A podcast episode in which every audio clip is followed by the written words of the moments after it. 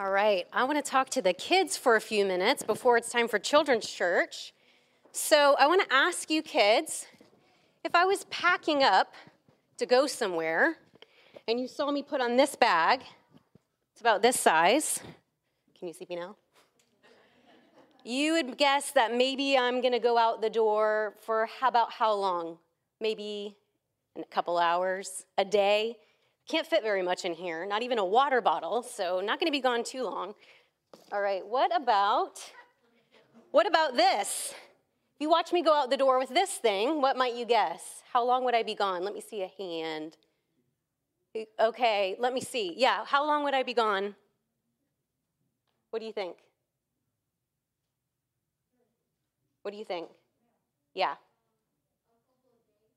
Yeah, maybe a couple of days. Is that what you guys were going to guess? A couple of days? Or if I'm really clever, maybe a whole week I can fit in this bag. Right? Done it. Done that. Yes. So you'd be thinking, all right, now, have you ever seen one of those old fashioned trunks? Maybe like in a, in, a, in a movie or something like that. People used to pack like a big old trunk, like this big, right? And they could fit all kinds of things in it. So if I was dragging a trunk, I don't have one, so I couldn't carry it with me today. If I was dragging a trunk behind me, what would you guess? How, might, how long could I be gone with such a thing like that? What do you think, Adela? Two weeks? Yeah. Yeah, or maybe even like a whole year, right? If I had washer and dryer, right, where I was going. Okay, and then if you saw me pulling through the parking lot, driving one of those big old U-Haul trucks, those kinds of things where you can fit a mattress or two couches, dining tables, what would you guess about how long I was gonna maybe be gone? What do you think, Ron? What do you say? Not coming back. I could be gone, yeah, that might be a sign that I'm moving. Like I could be gone for years because I would have all my stuff with me, right? So we see like a little pattern here, right? Small bag for a short trip, medium sized bag for like a medium length trip, or something really big for a super long trip, maybe a like I'm not coming back to Tallahassee kind of trip, right? Okay, so you see the pattern. So, what about this, right? What about if I stretch out that timeline to eternity, forever? That's a long time. Can you, can you think of what size bag or truck I'm gonna need for that? Can you picture something that size? Any guesses? What do you think? A million trucks. Maybe so. I'm gonna need. A, I'm gonna. I'm gonna have to reserve those U-Hauls like 20 years in advance. Okay. So yeah, that's a great guess. So here's the funny thing: this pattern that we just noticed, small for short, medium for a medium length, that pattern doesn't work. We flip that pattern upside down because for the longest, longest amount of time, forever, ever, I need this much stuff. Nothing. Nothing. So, for the longest amount of time away, you can take absolutely nothing with you. Isn't that kind of funny? It almost sounds like a riddle. Okay, so today we heard Jesus tell a story about a man that we call a rich fool. That is a very nice name for a story. How many of you want to go down in history remembered as a fool, right? He's like, well, I was rich though, right? So, a rich fool. All right, I want you to imagine what it was like for the man in this story. He was already pretty rich, and in the course of this story, we see him getting richer. We get to watch him becoming super duper rich, right? So he started out, he seems like he's pretty quite happy with all of his stuff, and then he's getting more, right? So all his business is going really well. He has more and more and more. It's like, oh my goodness, I don't know what to do with all this stuff. Everything's going great. So what does he decide to do? He decides to tear down all the storage sheds he has where he puts his stuff, where he holds his wealth, so he can build even bigger ones so that he can hold all of this wealth. Now, maybe his neighbors looked at him and were like, that guy is so successful, and he's so smart too. What good planning that is. He's he's figuring out a way to manage all his wealth. The adults are probably like, well done, so shrewd, right? So he had to make big plans to figure out how he could manage all of this stacks on stacks on stacks of stuff, okay? And he was working hard to store up all that stuff for himself. And I bet you, as he's doing it, He, I mean, this is hard work to, to tear down and to rebuild and to store all that stuff. I mean, he's working hard. He's probably just imagining what it will be like when he's done. What is it going to be, be like just to sit here and survey all that I own, these huge sheds, climbing up to the top, top to the sky, just full of stuff that is mine, mine, mine. He's probably thinking about what, what an awesome life he's going to live once that happens.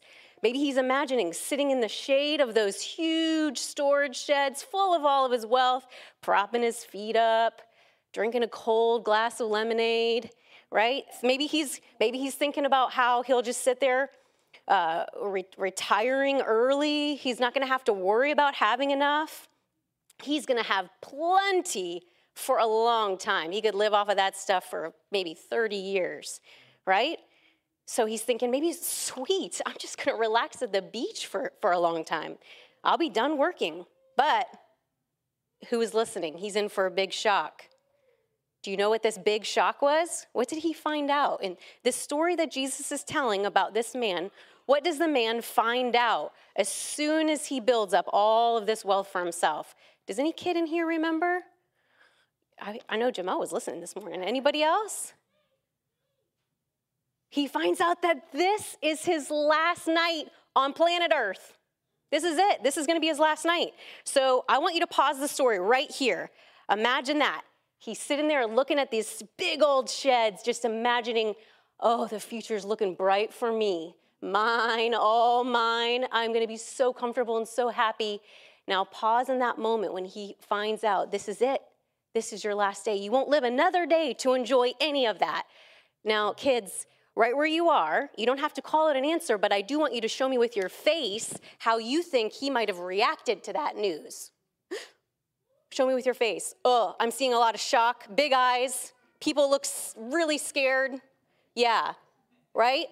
What anybody think he just felt like this? Oh, what a fool I am. What about that? Yeah. I wonder if he felt like such a fool this stuff that he's so proud of, this stuff that makes him so happy now, he's not going to live another day to see it. All right, maybe he's thinking, I'm going to spend forever without all the stuff that I love. This is all that I've cared about. And now I'm to I'm to have to spend forever without it. Oh, if only he would have realized you can't take it with you, right? So now I want you to imagine the next day, okay? Now, Jesus doesn't tell us this story so so slowly that we can really picture all these moments but that's what's so great about us going back and imagining what jesus was describing imagine the next day right this man is gone he's gone. Where's his stuff? Still there. You picturing it? Those huge storage sheds? Maybe that empty reclining chair that he'd set right for there for himself thinking i'll be sitting in the shade sipping that lemonade all for 30 years. It's just sitting there right? Just rotting in the sun, right? Nobody enjoying it. So, what good is it doing him now, right? What a waste. What a waste of all that planning, a waste of all that building and all that storing, right? So, I guess we know now why he was called a fool. A wise person knows you can't take it with you. So, say that to your neighbor. You can't take it with you. I guess the rich fool didn't understand that, right? So he didn't understand that our lives can change in an instant, right? Can you snap your finger? In an instant, our lives can change that fast, right? So only the things of God are going to last forever. But his problem was more than just not understanding, right? And with his mind, he had a problem with his heart. And I think that's what Jesus was really interested in telling us this story so that we would understand the problem in his heart. See, what was going on in his heart right? We see him spending all this time working to get more and more, and he made it his delight to store up treasures for himself on earth. You can imagine how his heart his heart is fixed. It's like a love, like I love this idea for my life. I love this stuff and I love the way that this stuff is going to make me feel. And I'm so sure it will make me feel that way. I'm so sure that this stuff is going to give me the kind of future that I want. So Jesus told us this story to warn us about greed, right? Greed. This is a sickness in this man's heart, and it's in our hearts too. And it's in the hearts of rich people and poor people alike. Greed is a sickness that can get into all of our hearts. And so Jesus' story today warns us about loving things too much, about storing things up for ourselves rather than being rich toward God. So we're going to talk more about that today in your time in children's church. What does it mean to be rich toward God? What's the antidote for greed? What's the how do we get how do we get um, well from that kind of disease? being rich toward God, learning generosity. Because Jesus said life is so much more than the abundance of our possessions. Okay, so let me pray for you guys as you go out. Jesus, we believe you um, when you say that life is so much more than the abundance of our possessions. You told us that you came so that we could have life to the fullest. And we want to know what that looks like. In our, our world, we, they've got it upside down. We think that we can just have all this stuff surrounding us, and that's going to be the ticket to our happiness. That's going to be the ticket to us feeling secure and well taken care of. But Lord, you have a different way for us. So teach us today, Lord. Teach us to, to watch out for all kinds of greed that sneak up in our hearts. Um, help us to know you and to love you with all of our heart, soul, mind, and strength. In your name we pray. Amen.